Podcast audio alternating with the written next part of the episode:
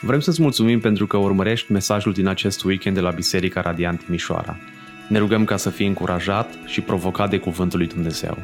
Poți afla mai multe despre noi pe www.bisericaradiant.ro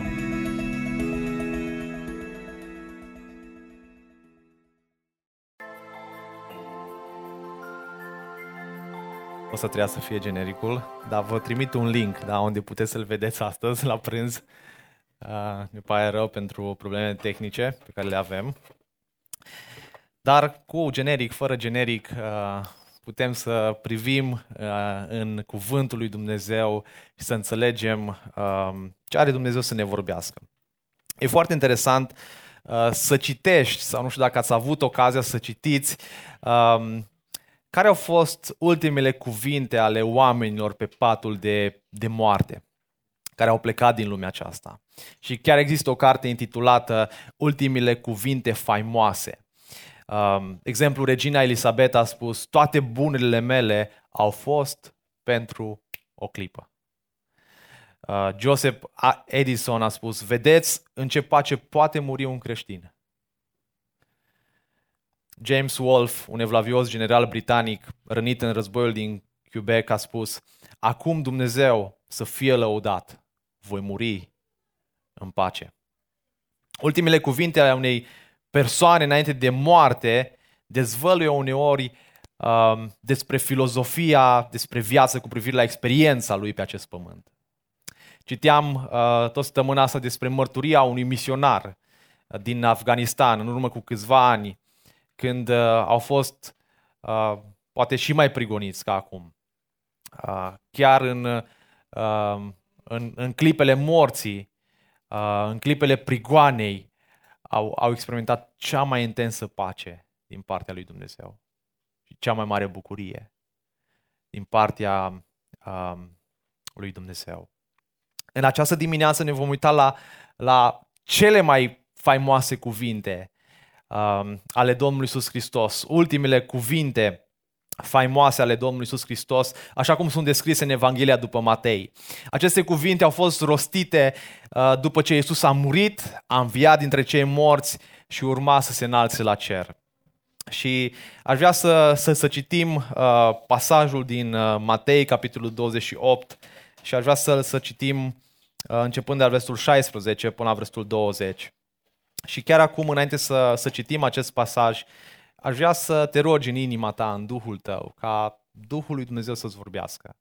Nu vrem să plecăm din acest loc așa cum am venit. Poate îngrijorați, poate stresați, uh, poate după o săptămână în care n-am deschis cuvântul lui Dumnezeu, în care nu ne-am rugat. Aș vrea să plecăm din acest loc plin de Dumnezeu, plin de cuvântul Lui și cu ardoare mai mare să-L căutăm pe El și să-L iubim pe El și să trăim pentru El. Și uh, Acolo unde ești, roagă-te ca Duhul lui Dumnezeu să vorbească inimii tale și să um, atingă inimile noastre prin acest cuvânt. Doamne, îți dăm ție slavă pentru dimineața asta, că am putut să te înălțăm prin cântările noastre, prin muzică, prin um, rugăciuni, uh, prin care tot tu, prin Duhul Tău cel Sfânt, ne-ai îndemnat să, să deschidem gura, să te lăudăm și să-ți mulțumim. Doamne, în aceste momente îți mulțumim pentru cuvântul Tău. Un cuvânt care este viu și adevărat, un cuvânt, Doamne, care pătrunde până în adâncurile inimii noastre.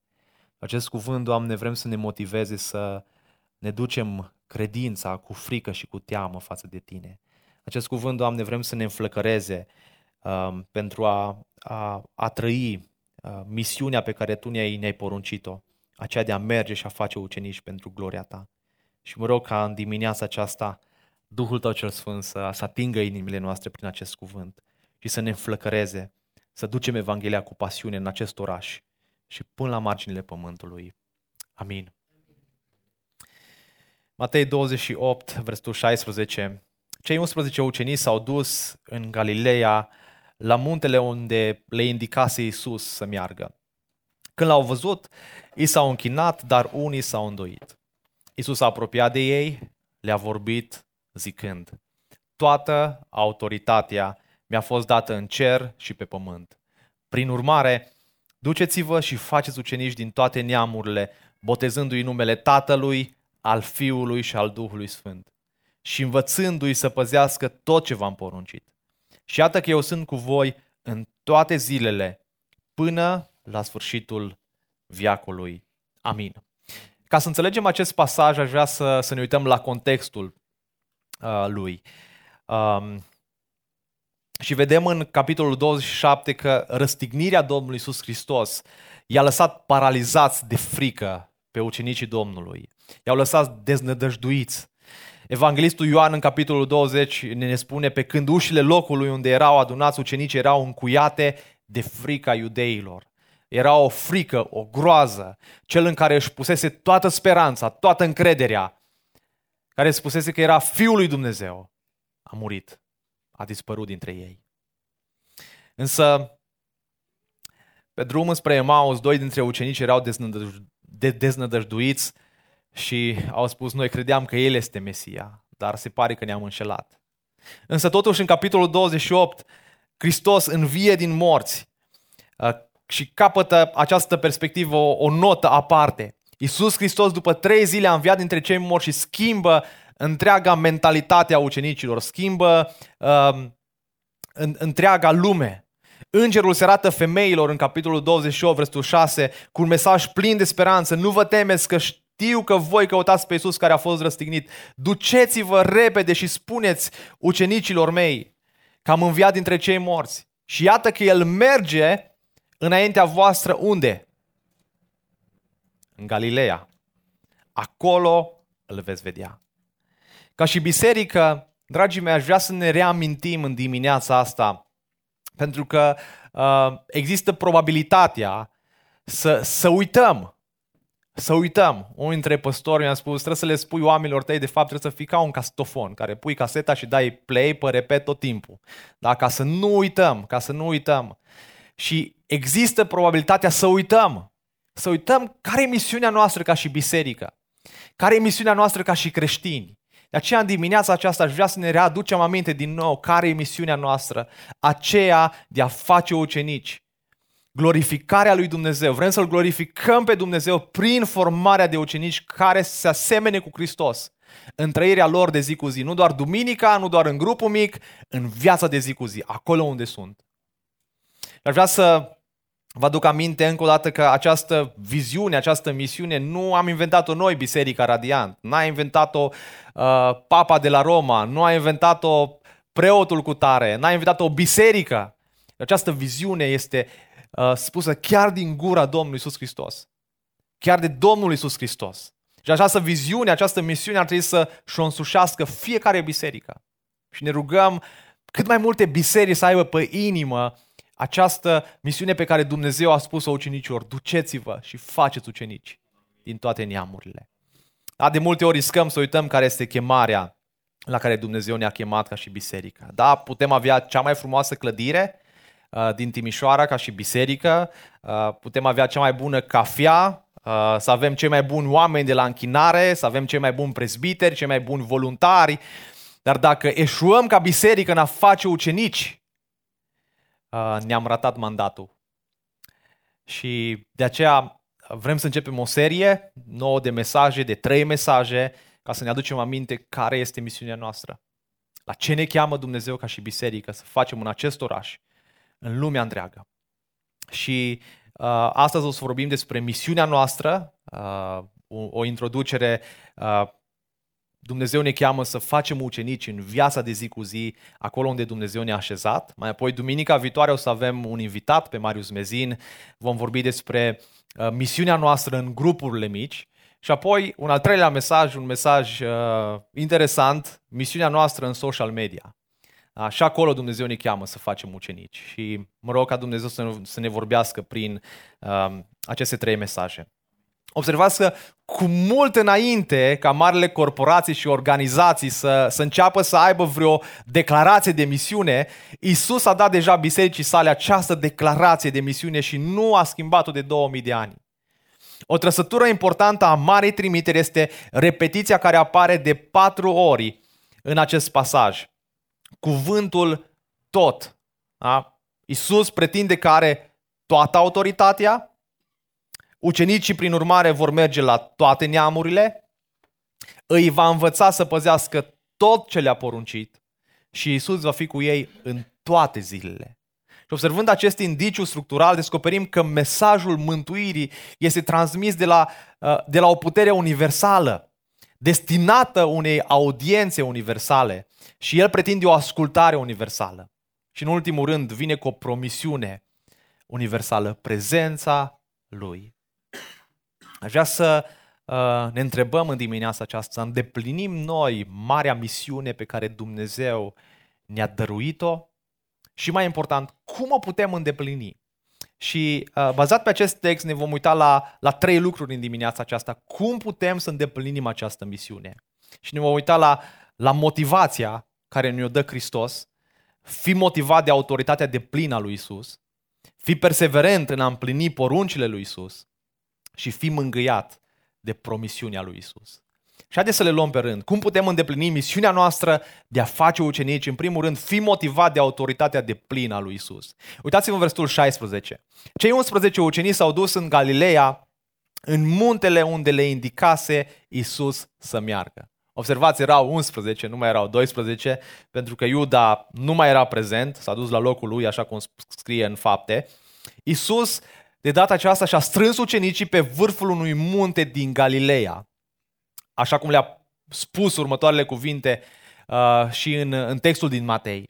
Mă voi duce înaintea voastră în, în Galileea. De ce și trimite în Galileea? Nu putea să înceapă din Ierusalim, unde era un centru religios. Nu era mai bine să întâlnească acolo și să facă un turneu puternic de evangelizare? Se pare că nu. Acești 11 s-au dus în Galileea fiindcă aici a promis Isus să-i întâlnească. Matei 26 cu 32, dar după ce voi învia, voi merge înaintea voastră în Galileea. Ce iese în evidență în acest verset 16 este expresia s-au dus unde le indicase Isus. Și în dimineața aceasta aș vrea să ne întrebăm foarte serios, suntem noi gata? Sunt eu gata să, să ascult de indicațiile lui Isus din cuvântul lui? Noi credem că cuvântul lui este autoritate, credem că cuvântul lui este adevărul. A fost dovedit științific, a fost dovedit de uh, o grămadă de, de oameni din lumea întreagă. Cea mai citită carte din, din lume. Credem lucrul ăsta, ascultăm noi de indicațiile Lui, sunt gata să ascult de ceea ce Hristos îmi spune, de viziunea pe care Hristos o are cu privire la viața mea, la biserica în care El m-a așezat. Nu așa că de multe ori am vrea să ascultăm de Dumnezeu în termenii noștri. Am vrea să ascultăm de El așa cum ne convine nouă. Dar am vrea ca Dumnezeu să fie bun cu noi, să, să fie alături de noi, dar fără să facem ucenici. Și vedem că promisiunea este că El este cu noi atunci când ascultăm de El și urmăm indicațiile Lui. Cheia oricărei ascultări stă ascunsă într-o inimă iubitoare. Domnul Iisus Hristos spune în Ioan 14 cu 15, dacă mă iubiți, veți păzi poruncile mele. Veți asculta de mine. Versetul 17, când l-au văzut, ei s-au închinat, dar unii s-au îndoit. Când l-au văzut dintr-o dată pe Iisus, ei au căzut cu fața la pământ. Termenul din greacă uh, s-au închinat înseamnă s-au prăbușit cu fața la pământ înaintea lui într-un act de închinare. Cu toate acestea observăm că unii s-au îndoit. De la bun început, ucenicii au avut probleme în a crede că Isus a înviat cu adevărat dintre cei morți. Când zece dintre ei au, au crezut în cele din urmă, Toma, vă aduceți aminte, că nu era totuși convins. Însă el a ajuns să, uh, uh, să creadă în Domnul Isus Hristos și să spună într-un final, Domnul meu și Dumnezeul meu. S-ar putea să fie aici în dimineața aceasta și să ai îndoieli cu privire la Scriptură, cu privire la biserică, cu privire la Isus Hristos, cu privire la Sfânta Treime, cu privire la o grămadă de lucruri. Și, și e normal. Noi toți care suntem ucenicii Domnului Iisus Hristos am avut îndoiele, am avut întrebări. Și, și frumusețea este că El ne-a răspuns. Uh, ne-a răspuns prin oameni maturi, ne-a răspuns prin cuvânt frământărilor noastre. E, e normal să ai, ai îndoieli și dacă ai îndoieli când citești Biblia, nu te alarma, mărturisește lui Dumnezeu îndoiala ta. Mărturisește unui om matur în credință și spune frământările tale. Și indiferent care sunt frământările tale în dimineața aceasta, Vrem să știi că vrem să fim alături de tine. Vrem să împărtășești cu noi frământările acestea și să ne rugăm pentru tine. Și ne rugăm ca Duhul lui Dumnezeu să, să, să vină alături de tine și să-ți răspunde la aceste frământări prin cuvântul adevărului. Versul 18. Iisus s-a apropiat de ei, a vorbit cu ei și le-a zis, toată autoritatea mi-a fost dată în cer și pe pământ. Iisus, dragii mei, are toată autoritatea în cer și pe pământ. Termenul grecesc original pentru autoritate, exusia, înseamnă o autoritate deplină, întreagă, o putere fantastică, miraculoasă. Aceasta este una dintre cele mai îndrăznețe pretenții la divinitate. Cine are putere în cer? Cine are putere pe pământ? Dacă nu Dumnezeu singur. Totuși Isus pretinde că are autoritate divină peste toți îngerii și peste toți sfinții din slavă. El ține toate planetele, toate planetele cu suflarea gurii lui. Efeseni 1 cu 15. Cum a ajuns Isus să aibă această autoritate? De aceea și eu, spune Pavel, de când am auzit despre credința voastră în Domnul Isus și despre dragostea voastră pentru toți sfinții, nu încetez să aduc mulțumiri pentru voi când vă amintesc în rugăciunile mele. Ca Dumnezeul Domnului nostru Isus Hristos, Tatăl Slavei, să vă dea un duh de înțelepciune și de descoperire în cunoașterea Lui, de vreme ce ochii inimii voastre au fost luminați ca să cunoașteți care este speranța chemării Lui, care este bogăția slavei moștenirii Lui în Sfinți și care este nemărginita mărime a puterii Lui față de noi. Ascultați, nemărginita mărime a puterii Lui față de noi am putea spune, nemărginita mărimea autorității Lui față de noi. Cei care credem după lucrarea puterii tăriei Lui, pe care a desfășurat-o în cine? În Isus Hristos când l-a înviat dintre cei morți și l-a așezat la dreapta Lui în locurile cerești. Mai presus de orice conducere, de orice autoritate, de orice putere, de orice domnie și de orice nume dat, nu doar în viacul acesta, ci și cel viitor. El are toată autoritatea, toată puterea în cer și pe pământ. Domnul face tot ce vrea, spune psalmistul uh, în psalmul 135 cu 6, în ceruri și pe pământ, în mări și în toate adâncurile.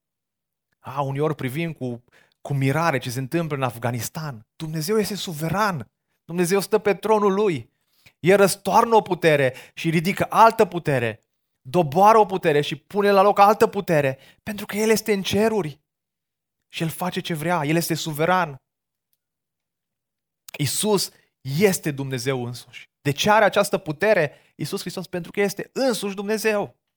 John Stott spunea, baza fundamentală, citez, pentru orice acțiune misionară creștină este puterea universală a lui Isus Hristos în ceruri și pe pământ.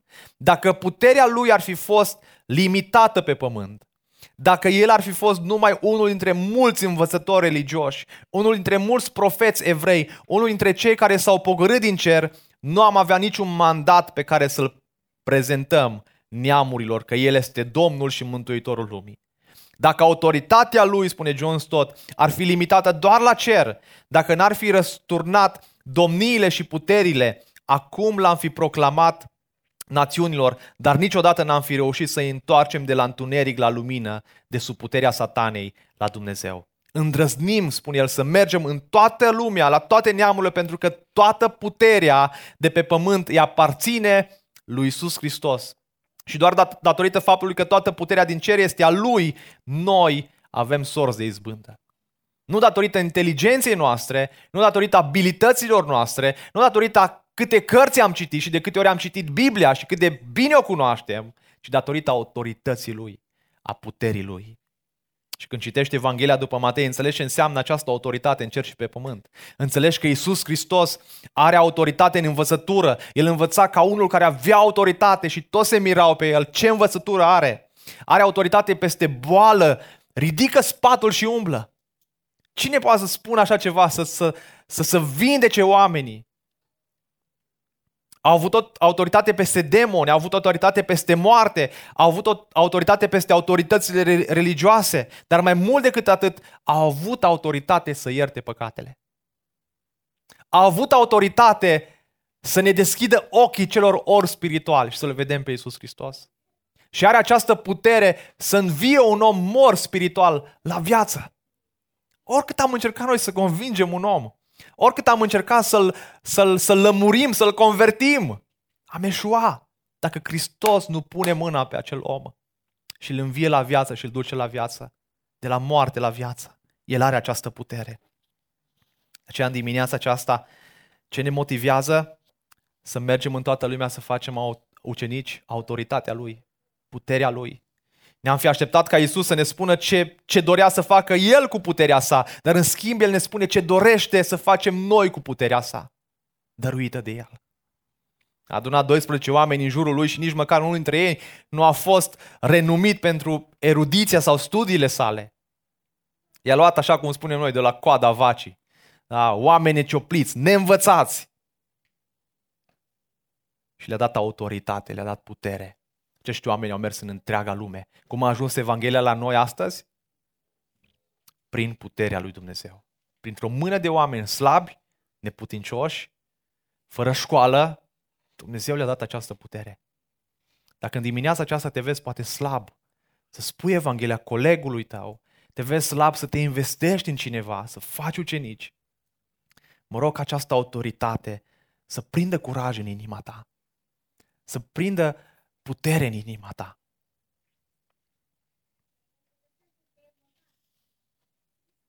Cum putem îndeplini chemarea lui de a face ucenici?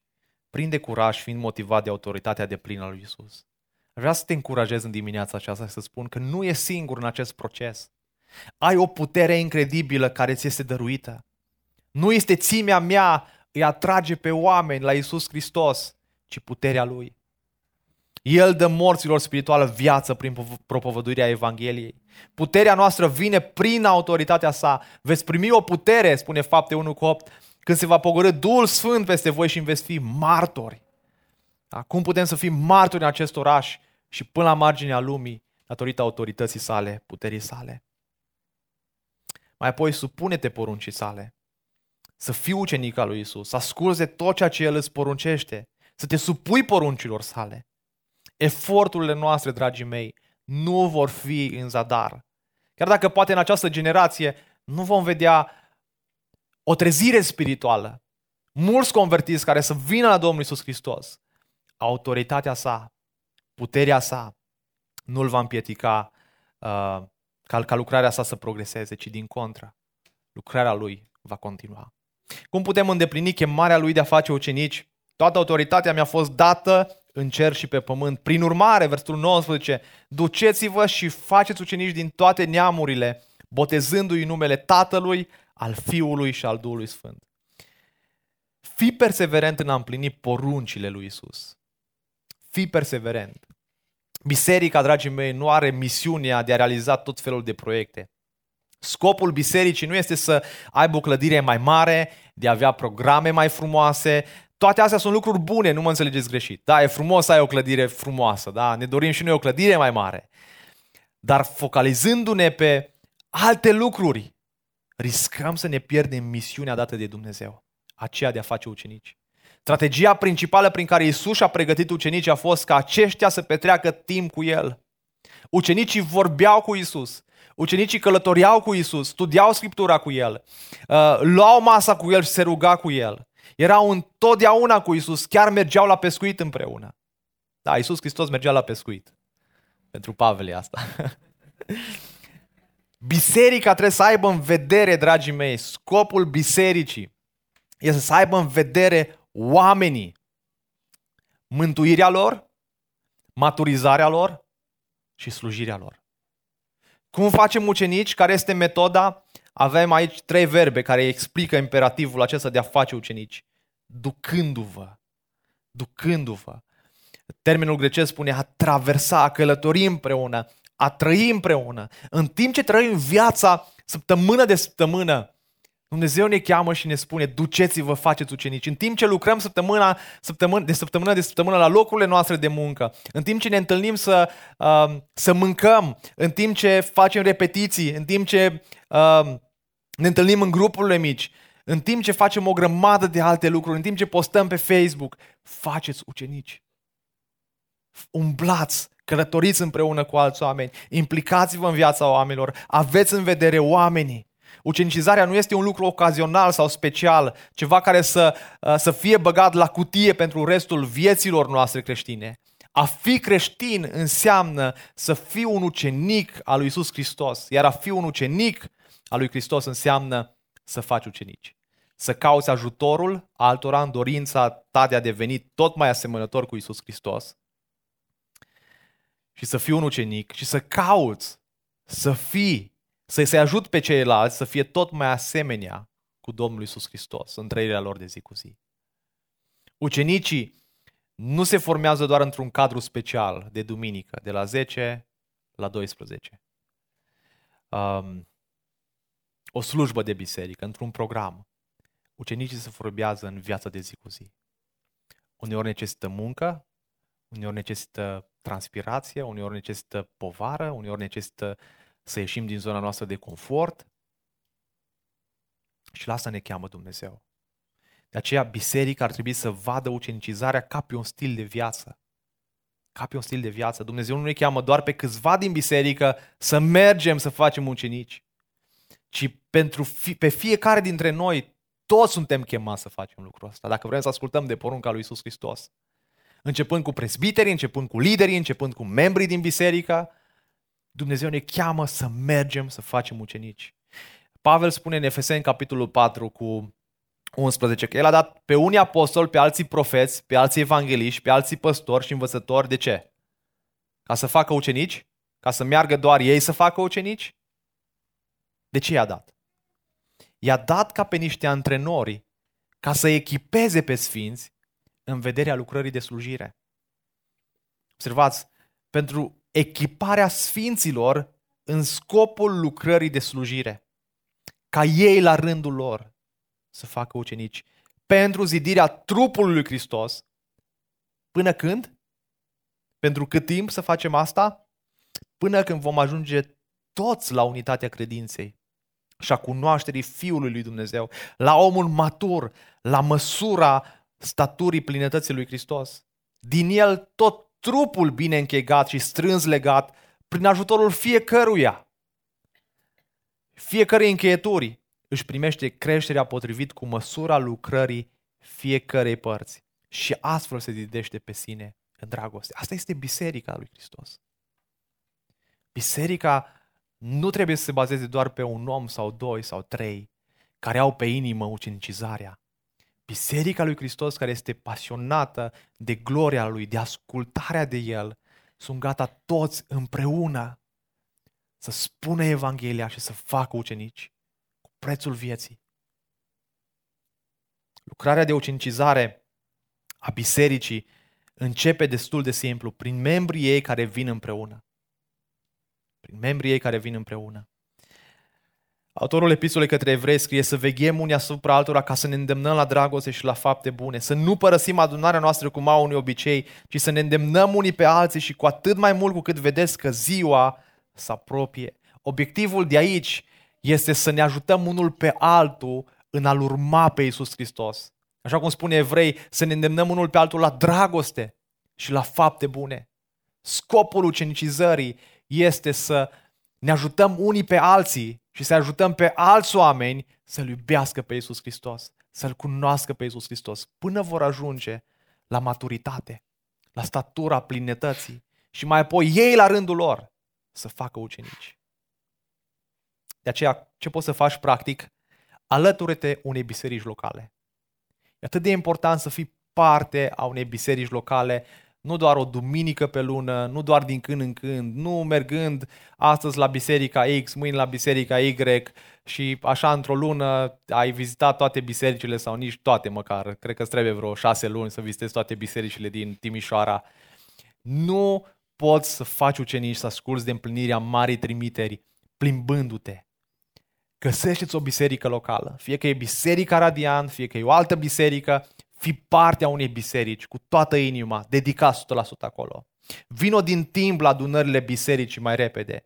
Da? Noi nu bem cafeaua la 10 pentru că nu avem cafea mai bună acasă. Da? Mulți dintre voi aveți cafea mult mai bună acasă sau în oraș și mai bună. Noi bem cafeaua aici la biserică pentru că vrem să ne întâlnim unii cu alții. Vrem să ne cunoaștem unii pe alții, vrem să ne ucincizăm unii pe alții.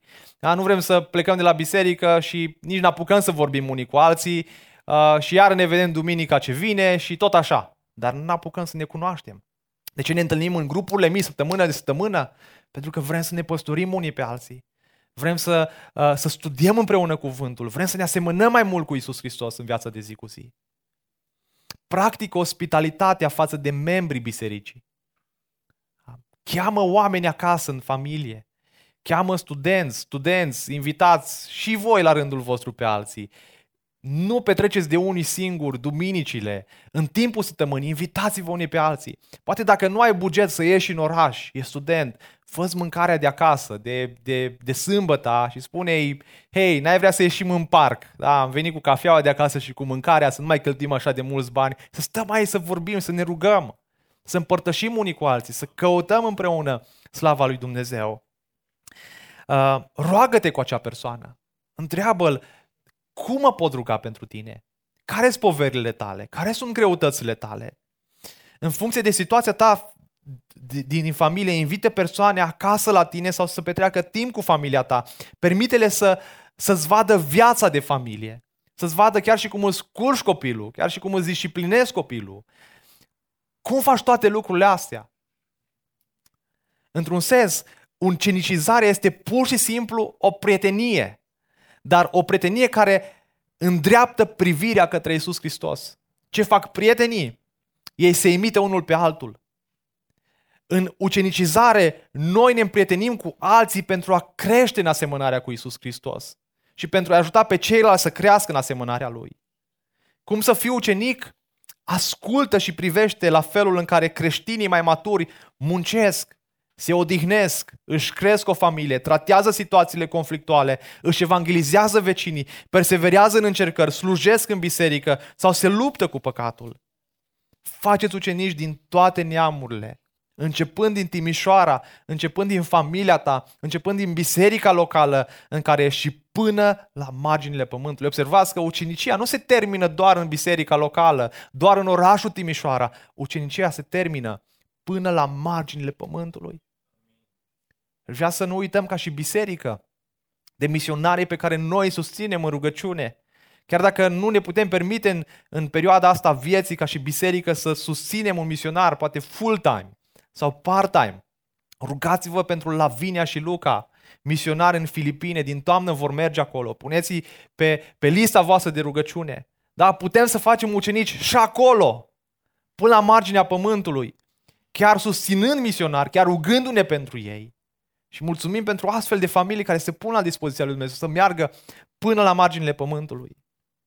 Faceți ucenici din toate neamurile, botezându-i numele Tatălui, al Fiului și a Duhului Sfânt.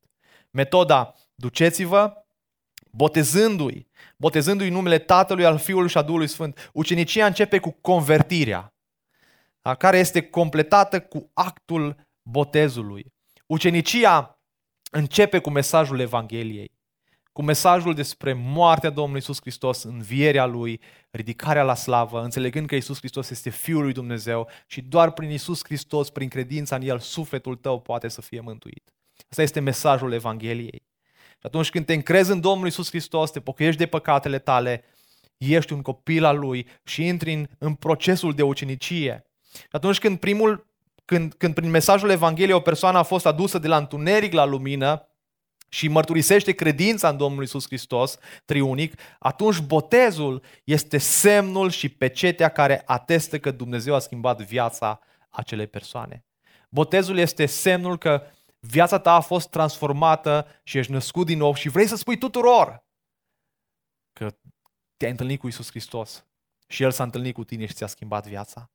Botezul reprezintă pasul ascultării de Isus și este un act de inițiere în ucinicie identificarea de plină cu Isus, care este Fiul lui Dumnezeu.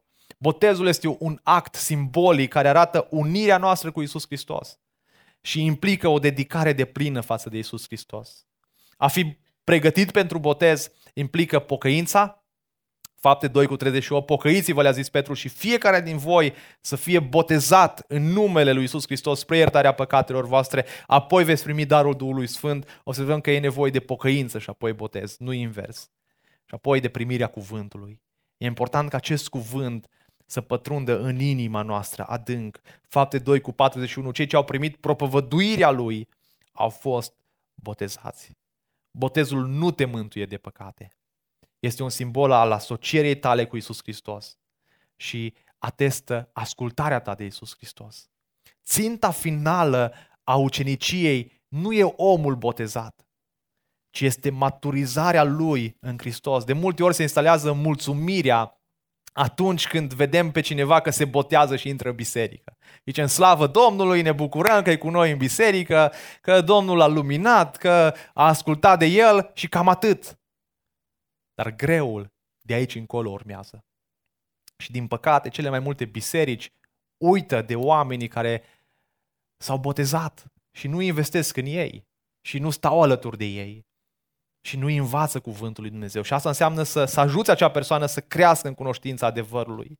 Suntem noi gata să-i vedem pe oameni maturizați în Isus Hristos? Să nu ne mulțumim doar că se botează, și să vedem maturizați, slujind, făcând ucenici la rândul lor.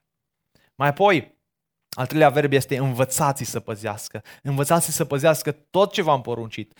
În, în acel context erau două metode de a face ucenici la, la evrei. Metoda uh, de fapt erau două metode. Metoda grecească, care se baza pe transferul de informații.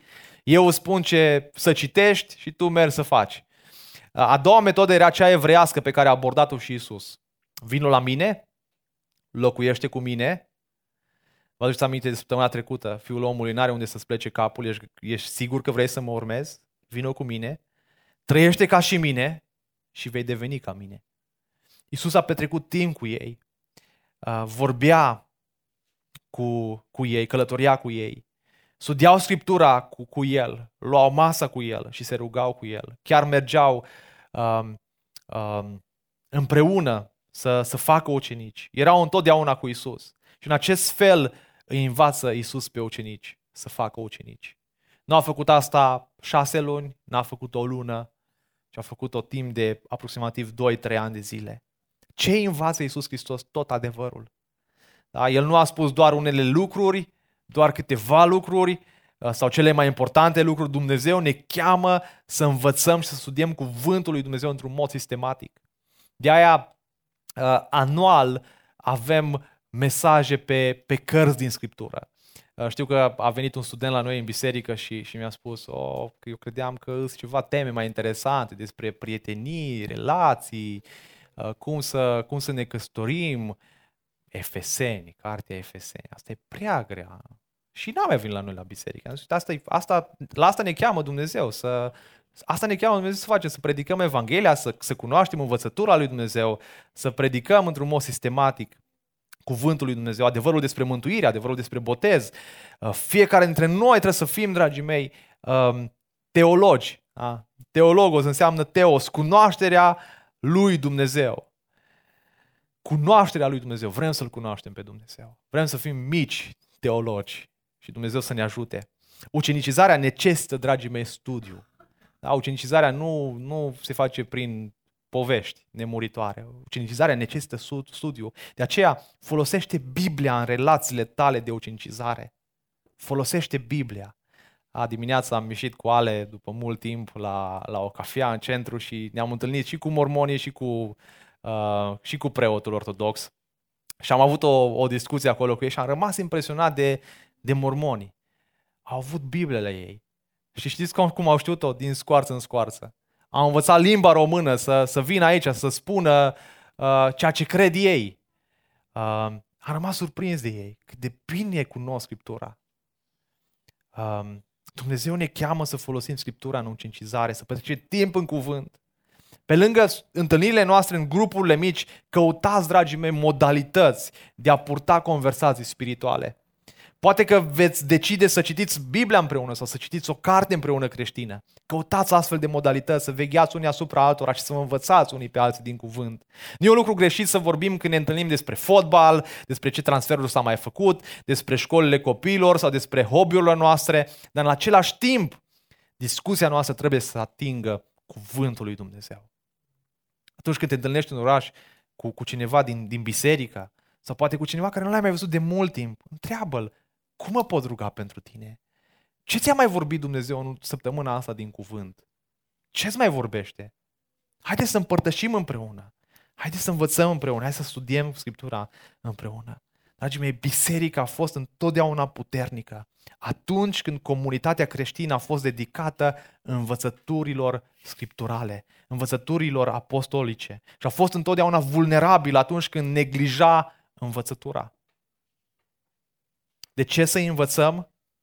Efeseni 4 cu 14.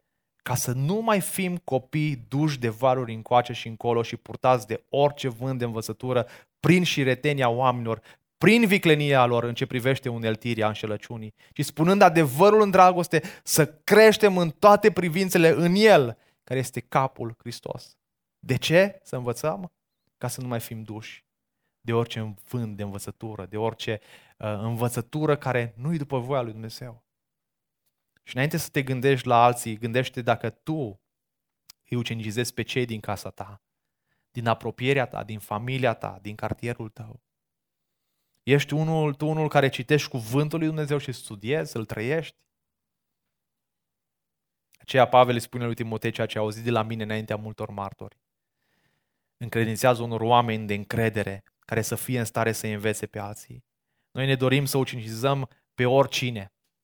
Și în special vrem să ucinicizăm pe cei care la rândul lor îi vor uciniza pe cei, um, cei vor, pe cei care se lasă ucinizați la, la, la rândul lor.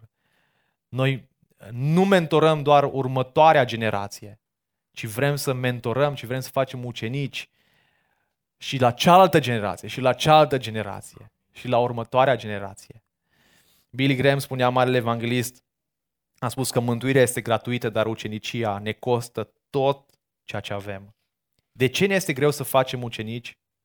V-ați întrebat de ce ne este greu să facem ucenici? De ce ne este greu să, să, să, să ne investim în viețile oamenilor? Pentru că toată viața am fost învățați. Nu știu despre voi, dar vă spun din, din experiență. Toată viața am fost învățați că în biserică se fac programe.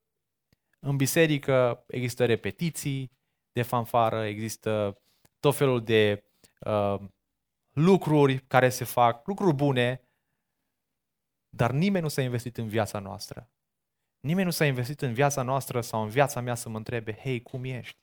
Cum e viața ta? Cum mă pot ruga pentru tine? Ce citești din Scriptură? Uite, vreau să-ți dau o carte bună să citești pe subiectul acesta din Scriptură. Nimeni nu s-a turnat în viața mea. De aceea nici nouă nu ne este ușor și confortabil să ne turnăm viețile în altor oameni. Da, ne scoate din zona noastră de confort. Da, trebuie să facem curat uneori. Da, trebuie să, să pregătim mâncarea. Să mâncăm împreună. Asta înseamnă viața de ucenicie.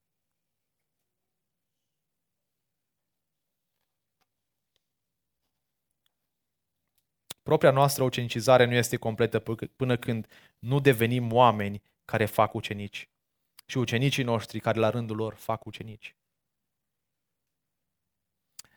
A fi perseverent în a împlini poruncile lui Isus Hristos, asta necesită timp, intențional, sacrificiu și dragoste.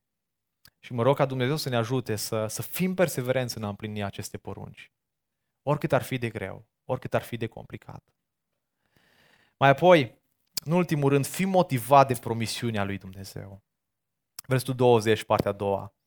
Și iată că eu sunt cu voi în toate zilele până la sfârșitul viacului. Promisiunea lui, dragii mei, este veșnică. Ceea ce promite Iisus literalmente este că va fi cu noi în toate zilele, zi de zi, clipă de clipă, în fiecare moment al zilei. El promite prezența Lui. Emanuel, Dumnezeu este cu noi. Isus se angajează să fie alături de toți cei care împărtășesc Evanghelia și fac ucenici chiar și atunci când ne este cel mai greu. El nu spune, eu voi fi cu tine. Eu sunt cu tine. Asta înseamnă că El va da putere celor care predică Evanghelia. Fapte 1 cu 8. Va fi cu ei, îi va întări, el este cu cei care sunt persecutați. Chiar acum, în aceste momente, e, e, e cu copiii lui din Afganistan. E chiar acolo, prezența lui e acolo. Cu cei care proclamă, cu cei care poate acum se ascund să nu fie omorâți, cu cei care sunt gata să moară pentru Evanghelie. E prezent acolo cu ei. E promisiunea lui. El este cu tine chiar și în moarte. Când vei pleca din lumea aceasta, când vei închide ochii, El te va lua de mână și te va duce la viață veșnică. El este cu noi chiar și atunci. Dacă ești aici în dimineața aceasta și spui, eu nu pot uceniciza, eu sunt imperfect, eu greșesc, sunt prea tânăr, răspunsul este dacă îl urmezi pe Iisus Hristos cu adevărat, tot ceea ce ai nevoie să împărtășești este ceea ce cunoști, nu ceea ce nu cunoști.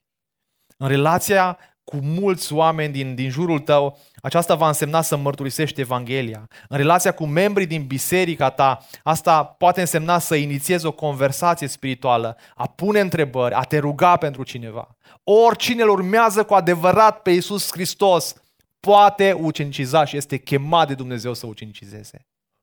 Ucenicizarea înseamnă să ajuți pe cineva să-L urmeze pe Iisus prin a face bine spiritual în mod intențional acele persoane. Și mă rog, dragii mei, ca în acest an bisericesc în care vom intra din toamnă, um, să ne luăm mai în serios acest mandat de a merge și a spune Evanghelia și a face ucenici, începând din Timișoara și până la marginea pământului.